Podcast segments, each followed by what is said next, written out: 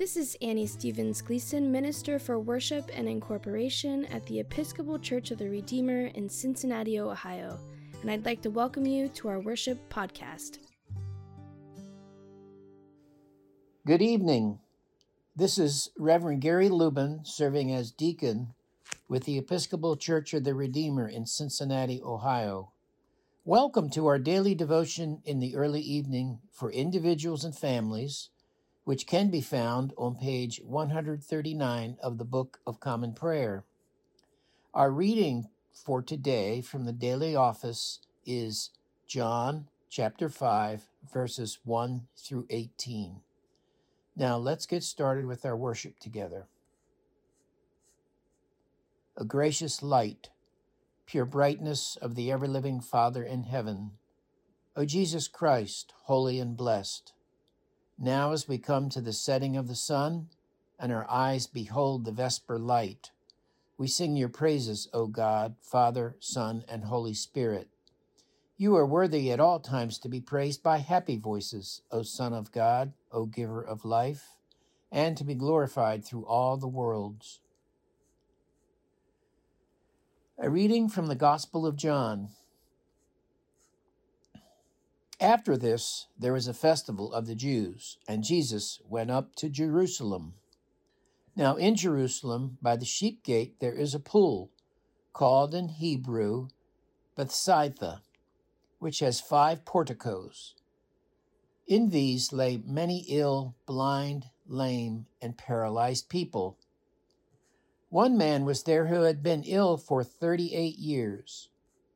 When Jesus saw him lying there and knew that he had been there a long time, he said to him, Do you want to be made well? The ill man answered him, Sir, I have no one to put me into the pool when the water is stirred up, and while I am making my way, someone else steps down ahead of me. Jesus said to him, Stand up, take your mat, and walk. At once the man was made well, and he took up his mat and began to walk. Now that day was a Sabbath. So the Jews said to the man who had been cured, It is the Sabbath. It is not lawful for you to carry your mat. But he answered them, The man who made me well said to me, Take up your mat and walk. They asked him, Who is the man who said to you, Take it up and walk? Now the man who had been healed did not know who it was, for Jesus had disappeared in the crowd that was there.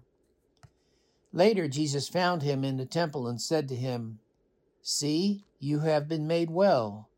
Do not sin any more, so that nothing worse happens to you. The man went away and told the Jews that it was Jesus who had made him well. Therefore, the Jews started persecuting Jesus because he was doing such things on the Sabbath. But Jesus answered them, My Father is still working, and I also am working. For this reason, the Jews were seeking all the more to kill him because he was not only breaking the Sabbath, but was also calling God his own Father, thereby making himself equal to God. The Gospel of our Lord. Good evening. Jesus is in Jerusalem to celebrate an unnamed religious festival. Yeah, perhaps it's Sukkot. While there, Jesus finds himself at the pool of Bethsaida. This place was a pool of water known for its healing qualities. And not too long ago, it was rediscovered, and when it was, it turns out that it was located near the sheep gate, just on the north side of the temple. On our Church of the Redeemer pilgrimage to the Holy Land in 1999, my wife Janice and I found ourselves in that very same place. And then, my gosh, to read this story about it in the Gospel of John, kind of serendipitous. Having been there, I can better picture the scene described by John. Many of the infirm, the ill, blind, lame, and paralyzed, all laying in the area of five porticos that surround the pool, waiting and hoping to be healed. Now, some say the name of the place means house of mercy, or house of grace. Now, how poignant is that that Jesus shows up? Jesus notices one particular sick man lying there who he knows somehow or another had been there a long time. We are told that he has been ill for 38 years.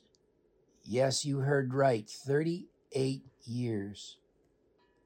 So I can picture Jesus perhaps kneeling, crouching down to be close beside him to better look into his forlorn eyes that are pleading for help. Jesus says, perhaps whispers to just this one person directly in front of him, one on one. Do you want to be made well? Do you want to be made well? Now, instead of just saying yes, the sick man goes into a long tirade, which was a kind of a lament. Now, after I learned why I was not so critical of the poor fellow for complaining like he did, well, to begin with, it has to be understood the common belief was that angels periodically, but unpredictably, imparted healing powers to the water by stirring them up. Of those loitering around the pool waiting for this stirring event to happen, the very first to get into the water would be healed. You had to be the first. And apparently, our candidate, because of the condition that his condition is in, cannot move fast enough to beat the crowd. Normally, being second or third or just finishing is a good thing. We are even taught by Jesus the contrarian idea that those who come last will be first. And so today, maybe this is a divine example of that promise. But as it is for this sick person, lingering there for such a long time, somewhat helpless, the rule of the day was first come, first and only healed. So that is why he laments. The sick man complains not being able to get help to make it in time. The others who he is competing with aren't going to lift a finger. But Jesus operates on a different level, by a different code the law of love. The law of love. Jesus trumps the rules for him. Jesus is a kind of a catalyst, a catalytic hope. Now, taking the sick man's lament to be a yes, I do, I do, I do want to be healed, Jesus steadfastly pursues his mission of love. Jesus commands him, Stand up, take your mat, and walk. No water required just the grace and mercy of faith, with a sprinkle of some hopeful obedience tossed in the mix. When the healed man does follow these simple instructions, gets up toting his mat with him, he is chastised by the religious establishment for doing work on the Sabbath, that is to say, carrying his mat on the Sabbath. Well, for crying out loud, and Jesus is persecuted for healing on the Sabbath. Give me a break. Jesus responds by proclaiming that as long as God, his Father, works on the Sabbath, well, so does he. So does he. So now he is then accused of blasphemy. The religious establishment ups their game, seeking to kill Jesus all the more for his crime of love for his crime of love, guilty as charged. But what about the sick man? Don't we all, in one way or another, identify with him? Don't we feel sorry for him? Don't we see that we could be him, might be him, are him, and feel a bit sorry for ourselves too? How does what Jesus says apply to him and to us?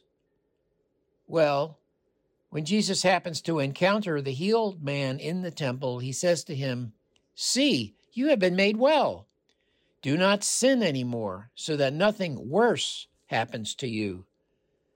Now, why did Jesus say that to him? What was his sin? After all, how much trouble, how much trouble can one get into sitting around a pool of mercy and grace all day long?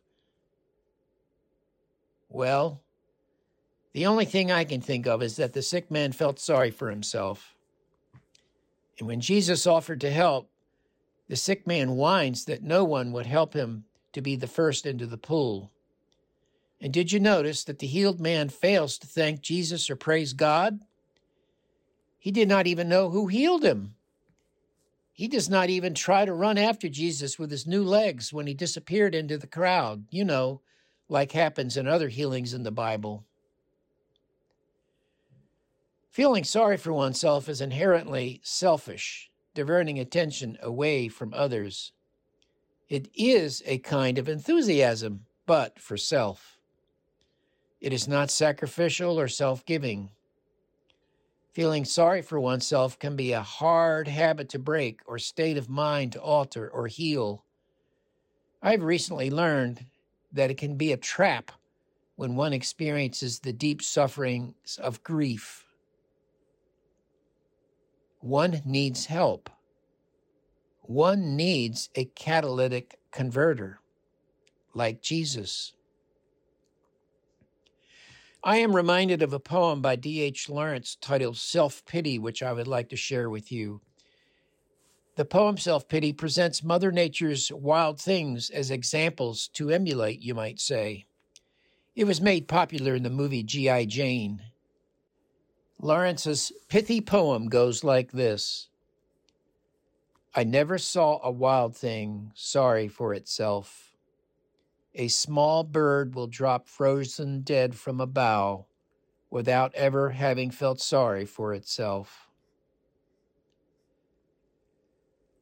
While in the temple, Jesus points out to the now healed man that if he continues to sin, then something worse might very well happen. What could be worse? Becoming some kind of a Gollum character? Self pity separates us from each other and from God because, like Narcissus, we are looking at self in the mirror, seeing just an image, a mere image of God and only one in particular, a reflection of oneself, not seeing God or the God in others. Gratitude. Gratitude is a remedy for self pity. Affirmation of appreciation.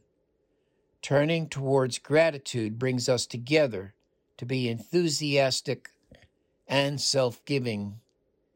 And working together in gratitude we can, at one and the same time, steadfastly be an object and pursue our mission of love. And just like Jesus, be catalytic converters for love. Amen. And now a reading from the second letter of Paul to the Corinthians. It is not ourselves that we proclaim we proclaim Christ Jesus as Lord and ourselves as your servants for Jesus' sake. For the same God who said, Out of darkness let light shine, has caused his light to shine within us, to give the light of revelation, the revelation of the glory of God in the face of Jesus Christ. Let us now say together the Lord's Prayer. Our Father, who art in heaven, hallowed be thy name. Thy kingdom come, thy will be done on earth as it is in heaven. Give us this day our daily bread, and forgive us our trespasses as we forgive those who trespass against us. And lead us not into temptation, but deliver us from evil.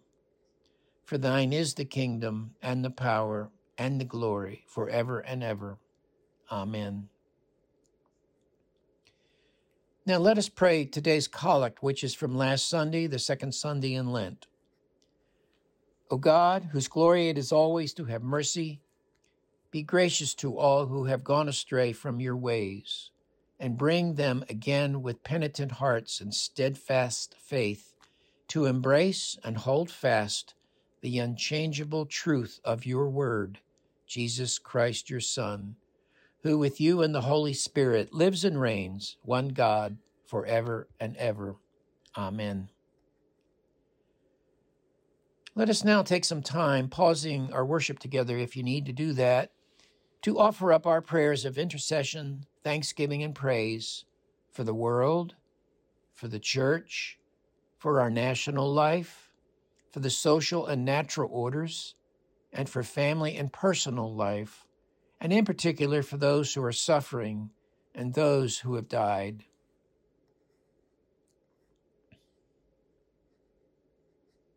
Let us now pray the collect for the human family found on page 815 of the prayer book.